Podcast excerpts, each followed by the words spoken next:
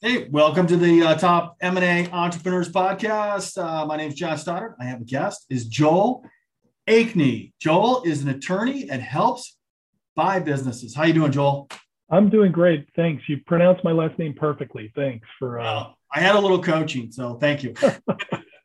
so, Joel, the first start is, and how I found you is, you know, I buy a lot of books from Amazon, and your book came recommended. I bought it. Here's the deal. Uh, pretty awesome. It's from an attorney writing about business books, and I'll tell you, I don't know if you had help writing this, but uh, everything you wish a lawyer would tell you about buying a small business, but that is a perfect headline. Oh, thanks. I appreciate that. Yeah, we um, I, I wrote it all by myself. I didn't have any help, um, but um, self-published it, and um, it's been awesome. It's been a great resource, and a lot of people have have uh, picked it up, and and I've really enjoyed interacting with a lot of people as they've talked to me about it. Yeah, that's cool. So, how many uh, is this your primary business, or how, let me just start asking this: How many bu- bu- business buying acquisitions have you been involved with over the year career? You know, I, I should keep count, but I I really don't. I know when I was a young attorney at a large law firm, some attorneys kept what they call deal sheets, where they just kept a list of all the deals they've worked on, and uh, I've never done that. Um, I'm, you know, I, I've been practicing law for 30 years. I've been in the M&A space for about um, 27 of those years. And um, so, I, I, mean, maybe a couple hundred deals. Uh, and, and, and, I'm talking about being on the buy side and on the sell side. I'm on the sell side quite a bit as well. Yeah. So. And the how uh, the buy side, I have to ask you about the buy side because I'm a buyer, and maybe most of the people in my group mastermind are on the buy side. So let's kind of talk about that. Where what is what's the overall theme you see really important to have? We all know that it's very important to have your deal team six set up. That's an attorney ready to go, not after you purchase it, but uh, attorney that you have a great relationship before you go out there and say, "Hey, I got this deal." Let me show you some things. What's yeah, that's a that's a great question. I'm sorry, I didn't mean to interrupt you. It's all right. Yeah. Um, a lot of people ask me when in the process should I hire a lawyer? When should I get a lawyer involved in my acquisition process? Um, sometimes I have people who engage me uh, right before the closing. They, they call me up. All the all the documents have been signed. Can I help them close the deal? Um, other times I have people who engage me at the very beginning of the process when they're just saying to themselves, we'd like to buy a company. We haven't targeted anybody yet. Um, and uh, really the, what I tell people is hire a lawyer before you sign something uh, and before perhaps you take, you know, a risk on. So if you're going to do a letter of intent or a term sheet or something like that, hire a lawyer, you know, before that so that they can at least look it over um, before you sign it. And I've got, you know, horror stories about letters of intent that were signed when they didn't really reflect the deal or where they said, you know, they were entirely binding or things like that. Um, a lot of people that I work with don't sign letters of intent or term sheets. Um, and so, you know, really when we're starting to talk about the, the you know the, the fine points of the deal and and we're ready to put pen to paper um, i think you need to have a lawyer involved. Yeah. Let me ask you about that deal where they asked you to you brought you in right before they signed the loi did that deal work out? Because that one always that would scare me because if if i was you know my process is if i look at a deal uh, I have a really good relationship with the seller, and we work out the terms of the deal every point, you know, verbally, whether it's Zoom or over uh, the internet, and then transcribe those to the attorney. That would scare me if I like. Uh, I'm going to work this out by myself, and I'm going to send it to an attorney. Just sign off of it. I mean, that kind of would scare me a little bit.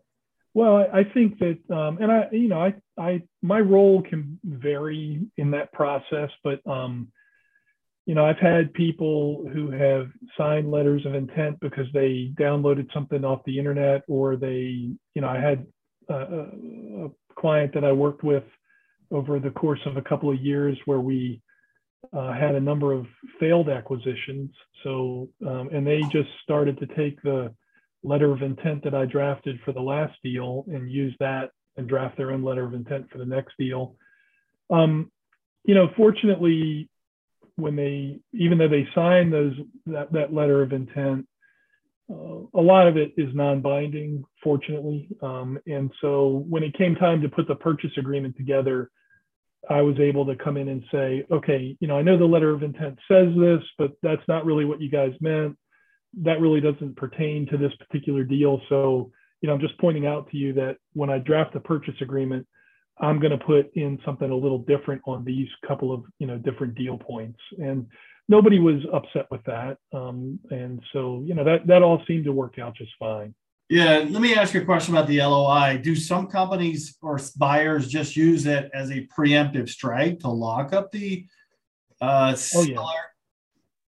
So that you know, hey, I'll I'll uh, you know I'll edit the LOI at a later date because it's non-binding. I just want to lock them up, tie them up.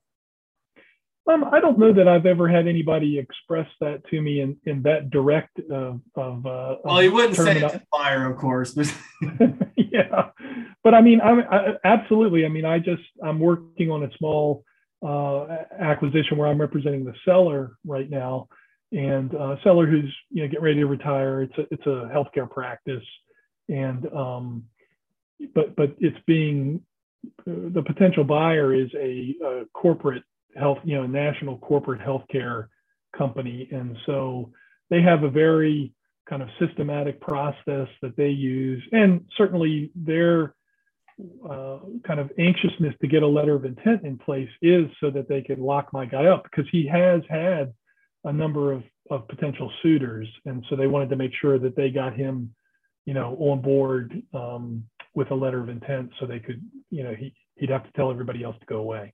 So yeah. I, have seen it. Yeah, absolutely. Yeah, it's uh, to me that's we. I was looking at a IT company really profitable. It was doing five million a year with two point four million in EBITDA, very profitable. And a yeah. private equity firm came down. Normally not in their criteria, but they loved the profit so much and the the the customers that he had that they were willing willing to make a deal. Now they sent him a letter of intent. Uh, just like a preemptive strike. He just wrapped them up. I go like, I told the owners like, why do you keep showing this to me? They want you to work 40 hours a week on this business. And you said you want to leave the company to go to another company. What, what, why are you, you know, using it as a negotiation leverage against me? Anyway, we went with them anyway. So I don't know what, what the deal was, when they oh. worked out with them. Yeah, that's interesting. And, and that's, a, I think you bring up a really good point too, is that, um, you know, a lot of sellers might have choice about who their buyer is, and um, and so you know, part of the process from a seller's perspective is to try and figure out what the best fit is. You know, who who who they're going to best fit with uh, when they sell, because it it does make a difference uh, post closing. Um, you know, I've certainly, I mean, I I uh, back in 2000 I guess 19, I sold, helped somebody sell a local company here, a pretty good sized company. I mean, I, most of my deals are, I think, what a lot of people would consider micro deals. Um, I like to call them Main Street deals. I mean, you know, this company that I helped sell was in the $2.5 million sales price range with uh, another maybe $2 million in real estate uh, for the building that they owned. Um, but there was a significant post-closing compensation package uh, built in for my the, the, founder of my seller. And within you know three months after closing it was a disaster just a complete disaster. And then we spent the next maybe nine months negotiating my my person out so yeah how, why did they negotiate that that's i mean i i get that you're you're trying to appeal to the desires of the seller to get them signed on to buy the business. But if the business can't support that in cash flow, how are you going to do that? I mean, yeah, well, in, in, this situation, it was really more of a conflict of personalities. And so the cash flow was there to support it, but the, um, the, you know, my, my seller, uh, felt that the value of the business was much more than the purchase price that the buyer offered. And so the buyer, um, you know, threw in this post-closing. I mean, it was like a five-year post-closing package, which is really lengthy to, in my experience.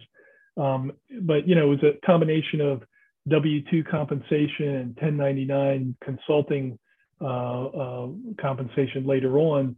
Um, but there was a significant conflict in personalities, and that's really what kind of tore the whole post-closing relationship apart. Yeah. And then it was just a matter of now my client. I mean, so you know, again, the buyer was trying to work with the seller to, to even though they didn't want to pay that that particular purchase price, they thought, well, if we can give her some post-closing compensation um, and get something in return, then that makes her feel like she's getting more value uh, for the business. But um, yeah, it was just price and terms. Um, yeah, yeah.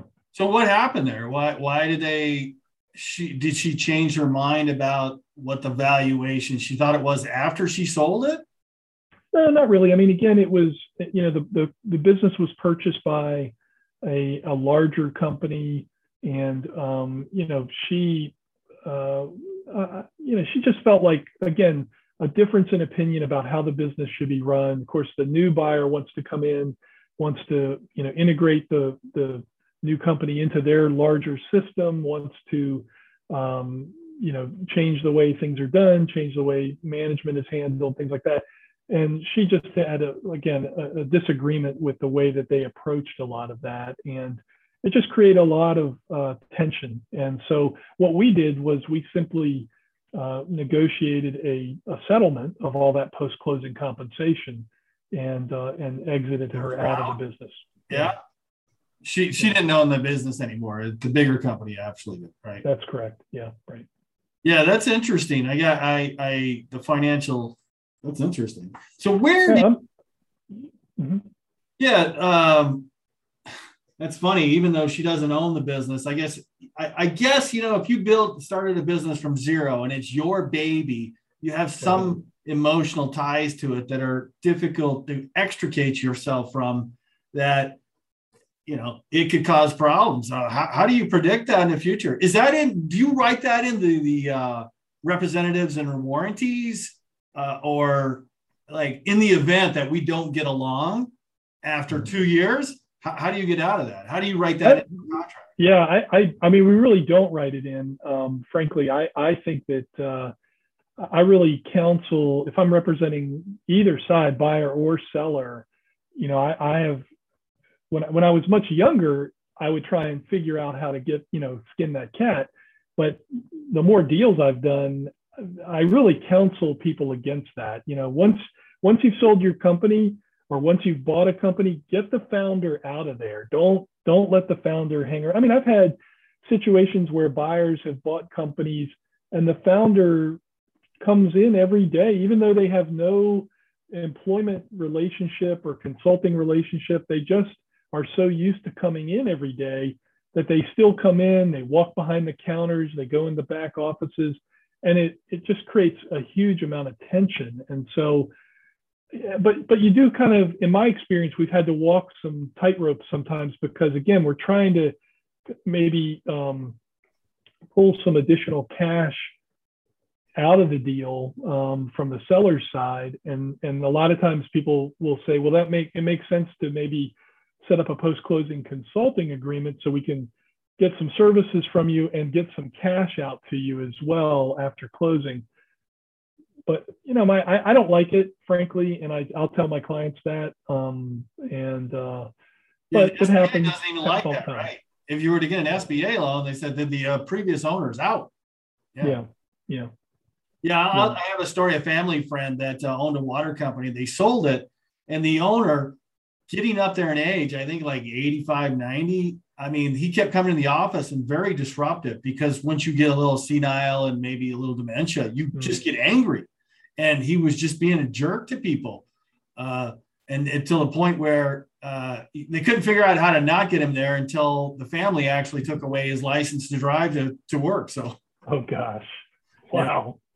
Yeah, I, that that's but that's a really interesting story because it really brings in the perspective that you know we're not just working with numbers and contracts and things like that. We're working with people, and and we have to be sensitive to those you know those interpersonal relationships as well and make sure i mean i you know i tell people i can draft just about anything into a contract but if if you don't get along or if you've got problems you know all my contract is going to do is become the basis for a lawsuit. It's not going to like keep people out of the business and things like that. I mean you're going to have to work through all that. It's tough. Yeah i you know the more that i think about it it's really important to have new blood onto it because if you just look look we want to 10x your business but whatever got you to where you're at it's not going to get you there with you here so we need to extricate yeah. ourselves from that Right. Right. that's interesting. Hey, so you got a lot of this business. Where would you focus the most upon when you advising people on? Is it due diligence or or writing the letter of intent or the asset purchase agreement? I'd say my focus is on the asset purchase agreement. I mean, that's where I bring the most value uh, to the table, I think, um, because I've done it so many times. I've seen so many different flavors of deals. Um, and hopefully, part of my drafting process are the questions that I ask you about the deal, and um, and and that way, you know, the answers that you give me will help me figure out what we're going to put in the contract to protect you.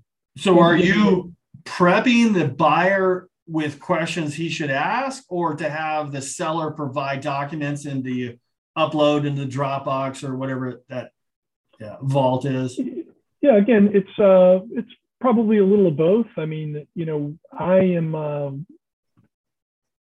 you know, I, based on you know, depending on the industry that the the business is in, um, I'll be aware. Like for example, over the last maybe a year and a half or so, I've helped people either buy or sell uh, some online businesses, and um, you know, a lot of people don't realize that there's a lot kind of under the covers uh, on an on you know uh, a lot of intellectual property issues under the covers uh, for an online business. And so you know I'll I'll ask about that. I I remember we did a deal last year where I was representing the buyer and the um, you know I kept saying to the buyer okay you're buying this online business but um, do they have any registered trademarks no they don't have any registered trademarks well I get on the US Patent and Trademark Office's website, do a quick search, find out there are three registered trademarks. So we just need to make sure that we understand what all the assets are. I mean, they had, they thought there was just one domain name. There were really several domain names.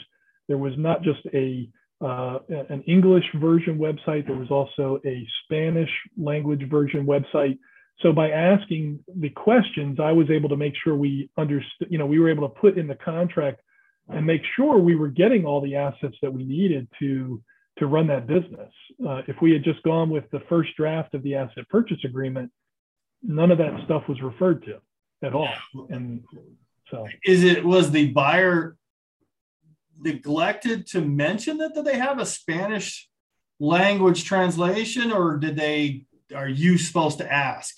Or I know it's a it's a, a you know it's important for both parties to be honest and transparent and full disclosure but no i think honestly I, I think that the seller was aware of most of the stuff like the spanish language website but the seller's lawyer uh, wasn't wasn't aware of it and so it was only because i was representing the buyer it was only through my questions and my you know my uh, kind of research and that i was able to identify um, intellectual property assets that were pretty easily identifiable.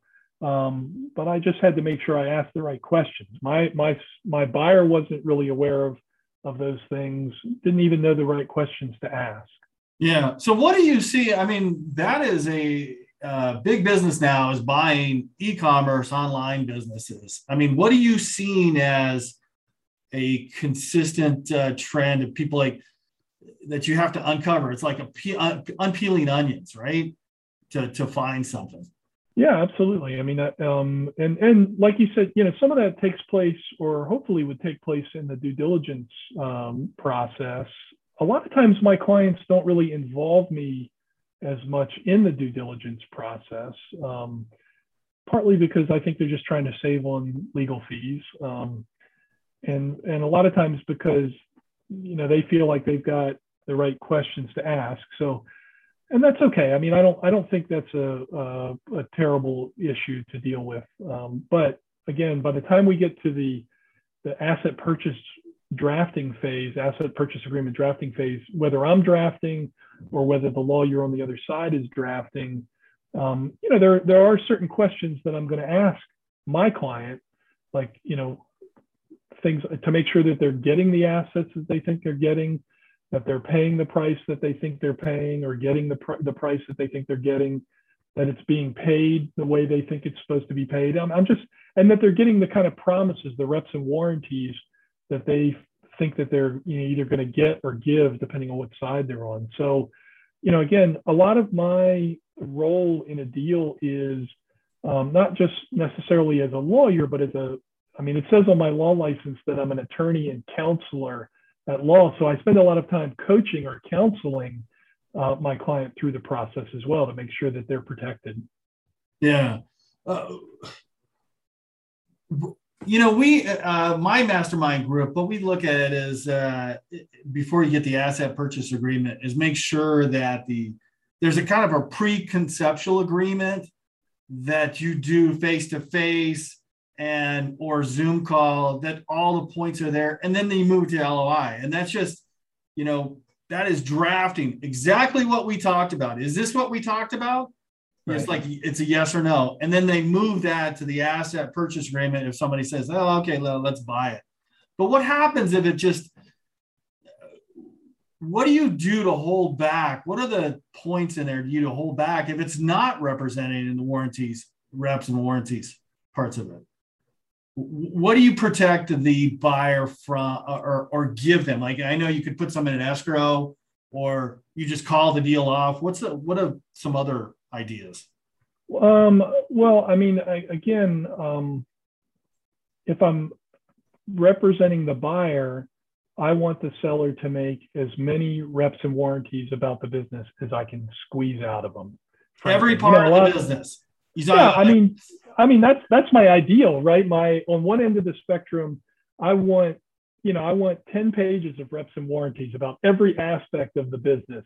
Inventory, um, cash flow, balance sure. sheet, financials. Yeah. yeah. Yeah, I want it all. I want it all.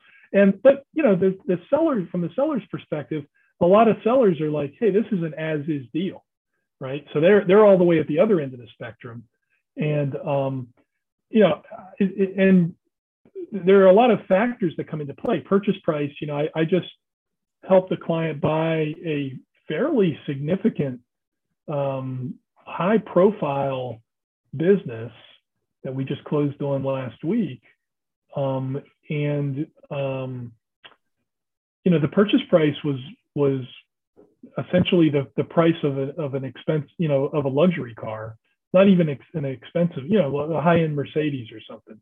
So the purchase price is really low. My client is getting a, a, a real kind of vibrant business. And, um, and so when the seller said, Hey, this is as is, we said, okay, fine, we'll take the risk. You know, we'll take that risk. Just, you know, the only reps we want are that there are no liens on the assets. And once you tell us that, we'll we'll do the whole thing as is.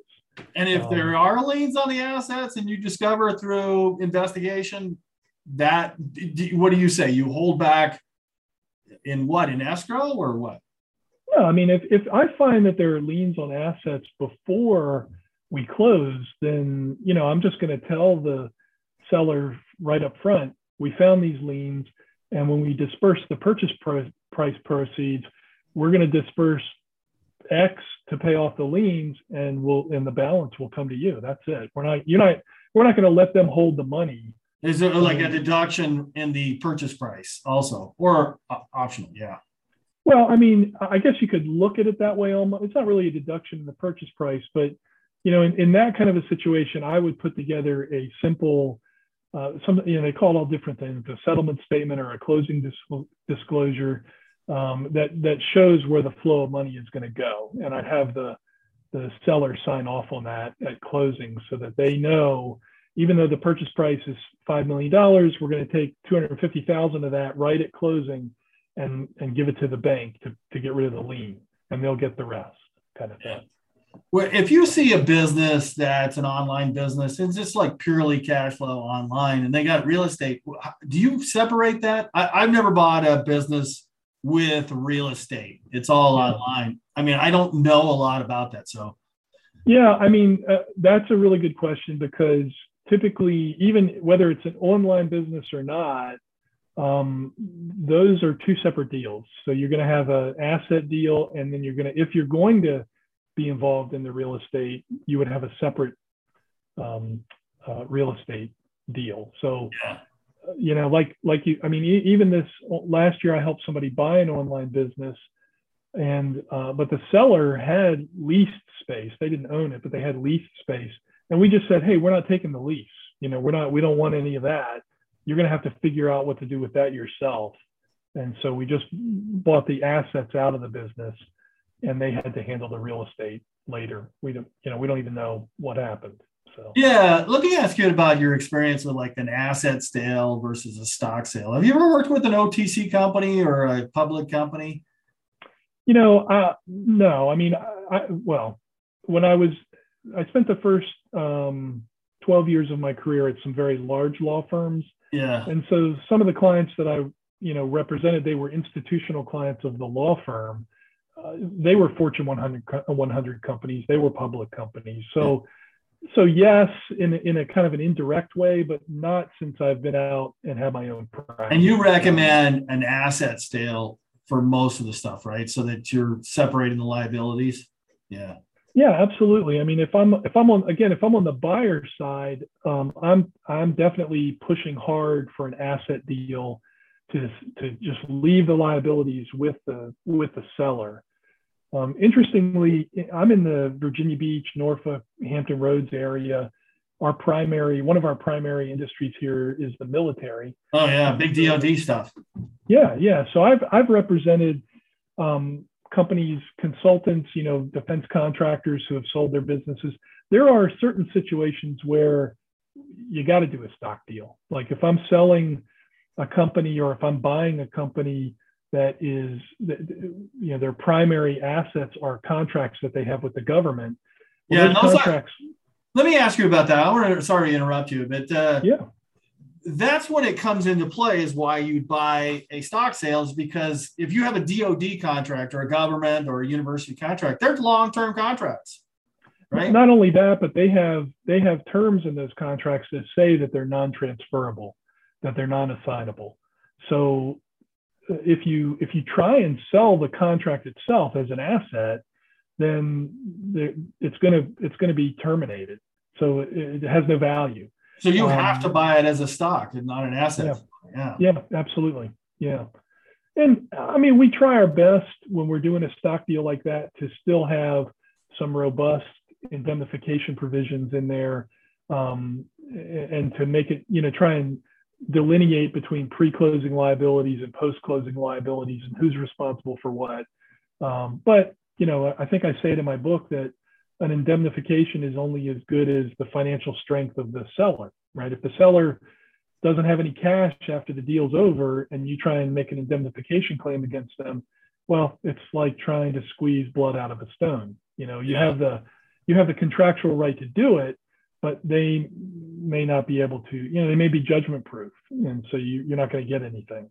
Does, does the, I'm just curious on this. I've never, haven't seen it. Eh, eh, like, do you have to, as the buyer and the seller, does the seller have to notify the government that you're going to sell the company and they ha- can they have up or down veto vote on a sale to a new owner? Yeah, I mean, I've seen. Yeah, I, I think the short answer is uh, typically yes. You've got to let the the if if there's going to be a change in control. So in other words, if the if the buyer's buying 51% or more of the company, um, I mean, I would as part of the due diligence, I would look at the con- the government contracts. But I think generally speaking, you're going to have to notify the government, and they're going to whether they have up or down. I think they're going to want to vet the um, the buyer. They're going to want to see their financials. They're going to want to know who they are and how they're going to fulfill the contract. But yeah, I've only done, you know, I haven't done a, I haven't done a lot of those deals, but I've done enough to know that that it's a different animal. Yeah, would that have to be in the uh, uh, asset purchase agreement? That whole clause there. Well, yeah, in the stock purchase agreement, we would want there to be a, a contingency section that says, you know, the, the deal, the closing is going to be contingent on us getting whatever approvals we need, including, you know, if there's government approval required, we're, we're going to want that, make that a contingency to the to the purchase. Yeah, the reason I'm bringing that subject up, uh, I'm I'm a veteran, and I know a lot of vet. There's a lot of veterans in my mastermind group, so they go after these companies that have oh, yeah. contracts. Yeah. yeah, yeah. Interesting. Yeah, around here we we end up having. I mean, I I don't know. You know, I've represented a handful of companies that are run by former uh, special forces um, uh, operators, and you know they they do a lot of consulting work, a lot of training work uh, with the Department of Defense, and so they have you know lucrative contracts, but um, but like I said, they can't really you know if they want to exit their business or or a lot of times what I see is a smaller group, a smaller company being acquired by a larger company. Um, you know, we we just have to make sure we do it the right way so we don't hurt those contracts. Yeah. Do you ever work with companies uh, where there's a lot of seller financing? And I'm just oh, yeah. curious about the problems that arise from seller financing. I mean, like sellers don't want to be in the loan business, but it's sometimes essential to the, get the deal done that the seller takes financing. Yeah. Yeah. I, I, mean, I would say probably 60 to 70% of the deals I do have some sort of seller financing involved in them. And, um, what's, that, what's that characteristics of that where you want to make sure the seller understands really clear, like if buyer takes over the business and can no longer pay the seller financing, what happens? Right, right. Yeah. Yeah, you want to make, I mean, it's not the best position to be in, but like you said, sometimes it's the only way to get the deal across the finish line. Um, and but usually that, that debt's not in first position. It's usually in second position to like an SBA or financing deal. Yeah. Absolutely. And especially if you've got the SBA involved, I'm doing the deal right now where I'm representing the buyer who's going to finance most of the purchase price with an SBA loan, but there is some seller financing as well. And the SBA typically requires that the seller not only take a second position, but also take what they call a standby position, where they the seller can't be paid under their promissory note uh, until the SBA has been paid off. So if it's a five-year term on the SBA loan, typically the, the SBA is going to have the seller sign a standby agreement that says, I won't collect any money for five years or until the SBA loan is paid off. And then I'll start getting paid after that. So, so yeah, I mean, I, I have, I mean, you know, you, you run into situations where you might have a seller who's 75 years old. And if, if he or she's got to stand behind in a second position and also stand by on an SBA loan, they may not, you know, they may be 80 years old before they start getting paid under the. the it's like no, no, I want the money now because I might exactly. Be, I might be uh, room temperature tomorrow. So.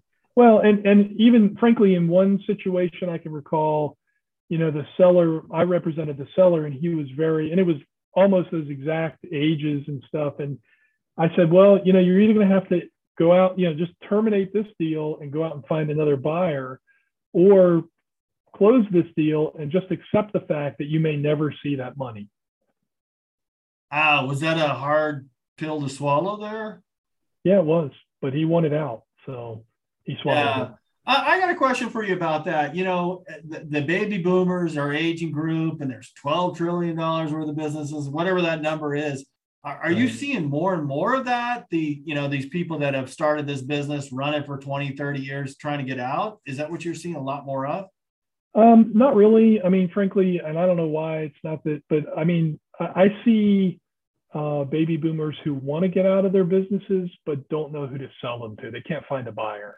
I think that's a bigger issue than, you know, am I seeing a, a high volume of those kinds of deals? What I'm really seeing is a higher volume of people who are at the end of their careers. They want to exit, but they can't find a buyer to buy the business. Yeah, that's a that's uh, that's actually a problem because you look at a lot of these businesses, you know, like five million, 15 million dollar businesses. There's only one buyer eligible, like that. It's interested in doing that business because they might be in Ohio and you know it's a manufacturing business. It's as unsexy. You're working with blue collar whatever it is.